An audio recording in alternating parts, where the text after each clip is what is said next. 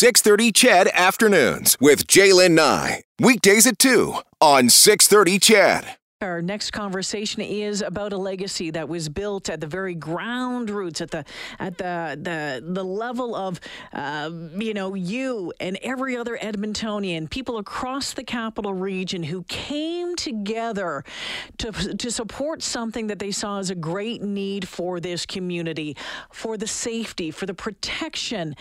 We're talking about Air One. It has been the eye in the sky for the Edmonton Police Service for 20 years. The anniversary, I think it was this weekend, coming to the August 5th or August 8th. I can't remember which date, but it is this weekend. It has been helping Edmontonians, people across the district in need and catching criminals, as I said, for 20 years now. Our next guests, well, some familiar voices. Chris Hayden, a longtime, now retired EPS member and one of the original Air One flight crew. Chris, welcome back to 6:30 Chad. Thank you, Jalen. Nice to have you. And of course, it's Friday, so I need Bob Layton. Hi, Bob. It's Friday. Hello, my friend. Yes, and Bob Layton, of course, led the charge on the ground, really, to get that groundswell going with Whirly Bird Wednesdays. And boy, oh boy, you know what? I remember this all really was gaining steam when I moved here in 2000. But it came from some tragic circumstances through the 90s, Chris, if I remember correctly. There had been some high-speed chases that ended very, very badly. And there was some reports done saying, hey, you know what, we could really use a chopper. Take me back 20, 25 years ago, Chris, to give us an idea about the reasons behind the want and the need for Air One.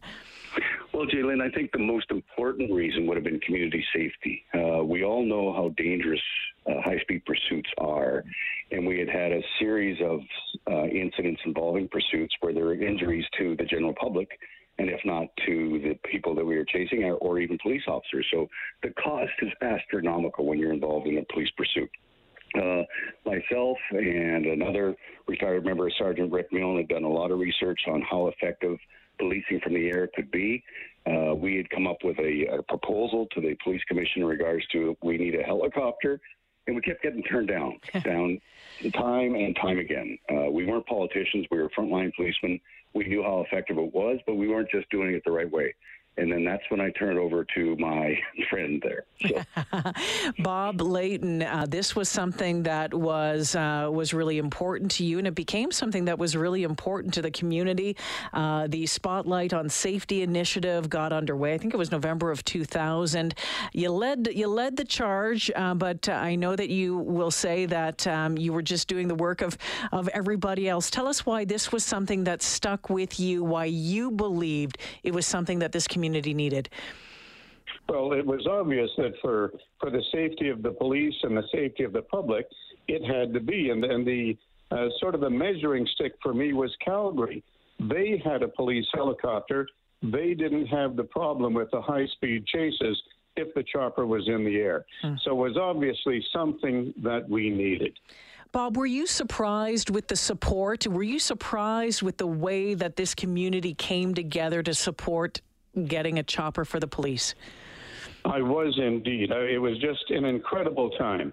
You know, I did the editorial asking why we didn't have one. People called and informed me that we'd been turned down before by the police commission. City council was concerned about the price. And I thought that was probably going to be the end of it until I get a phone call from Ed Bean at Crystal Glass. Mm-hmm. And he says, Bob, you're right. We got to get a helicopter. And I said, well, we can't afford one. The city can't afford it. And he said, Bob, come on. Raise a couple of $1 million and buy the thing. And so I say, Ed, please, I don't know how to raise a couple of $1 million. And he said, well, then you need a leader. And I said, well, where do I find a leader?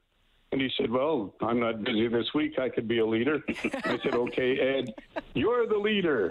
What do you want to do? And he says, well, I'm going to pledge $100,000 if your audience will match it in 1 month. Wow. Now, the problem was the month was December.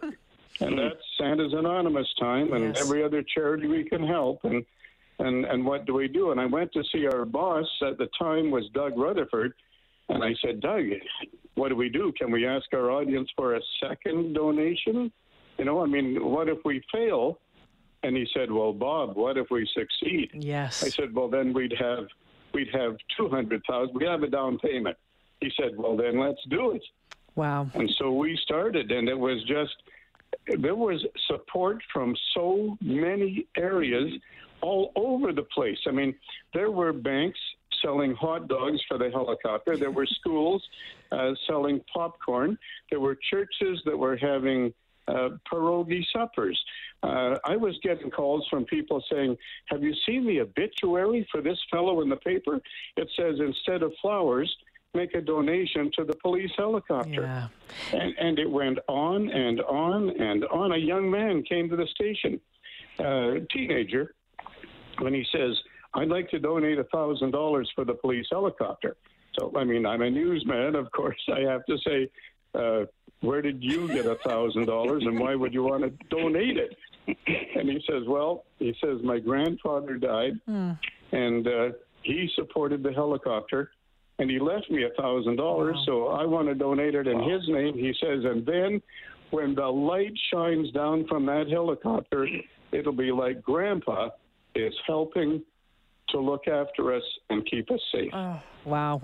And it just goes on, and there was so much. I wrote a book called Welcome to Radio, and it has so many, many examples of donations that you would never consider. I would be walking down the street, and people would stop me and give me money. There was a crew from Crystal Glass putting a big window up in a second story of a building.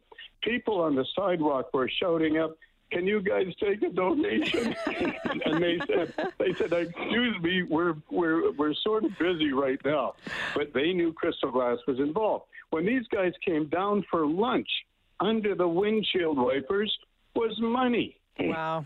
Wow. And there were so many. There were police officers who converted their time owed into cash and put that into the helicopter. You know what? I mean, it just goes on and on. Bob Layton joining me this afternoon, along with Chris Hayden. Chris was one of the original Air One flight crew, and it's the 20th anniversary of Air One, of that police chopper in this city. Chris, when you take a look back over the past 20 years now, you know, when you reflect on the past 20 years, where we are, where we're moving forward, what did that helicopter provide to the EPS, to this community? And I don't want to talk. I can ask you what that legacy is going to be. We're still working on that because it's still in the air. So, what did it allow for the police service? Well, I got Keck from the active air crew right now, because I keep talking about the passion of our project, that the original four had such passion for it. Well, our guys that are in the machine now have that same passion, but we know that the helicopter, and the stats show it does the work of 15 patrol cars from the air. And as I've explained time and time again, I was the quarterback and literally made the play work from the upstairs. One of the biggest highlights when I was with the machine was four pursuits one night, 11 arrested, no damage, no injuries, no threat to the public at all. Wow. That is what proves it. And it was kind of fortunate today. We had an event today at the Balavant Kennels. And I was I did the very first pursuit of Air One.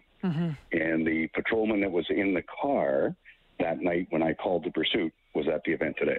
Wow. And him and I still are like 20-year-old kids when we talk about that night. So.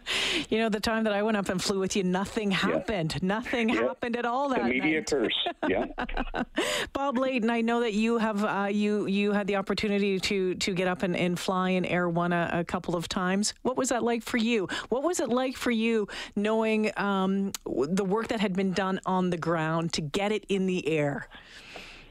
It was a wonderful feeling for me after watching all of the people and all of the organizations that were involved work together to get Air One, and then to be up there with them and listen to the conversations going on and seeing how Air One worked with the patrol cars and with the canine unit, and how they all work together as such an efficient team to make it all happen, to make the arrest, to find missing people, and all of the things that they did was just incredible to see the teamwork among the police. It couldn't have been done without this community, and even 20 years later, I know that is such an important part of all of this. I'm going to ask you both this question. I'll start with you, Bob. What do you say to those who are listening this afternoon who threw $5, $10, $1,000 into the kitty that made this a reality?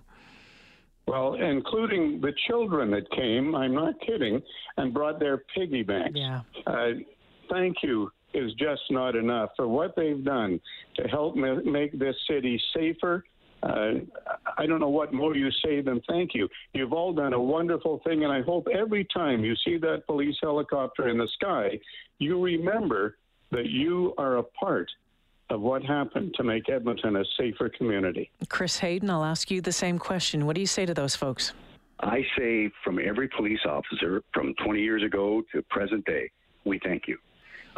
It is an officer safety tool, it is a community safety tool, and it is probably one of the most effective tools that we have available here in Edmonton, and it's proven time and time again that it's out there for one job, and it's the safety of everybody that's out there. And I just wanted to wrap up real quickly, Jalen, is the Sunday is August 8th, first operational night of Air One 20 years ago. Mm-hmm. And I was invited by the crew today to go up on Sunday night. Oh, wonderful. Well, I'll keep an eye out for you. Chris Hayden, Bob Layton, it has been wonderful to have you both back on 6:30 CHED this afternoon. Thank you for joining me. Thank you, Jalen. Thank you so much.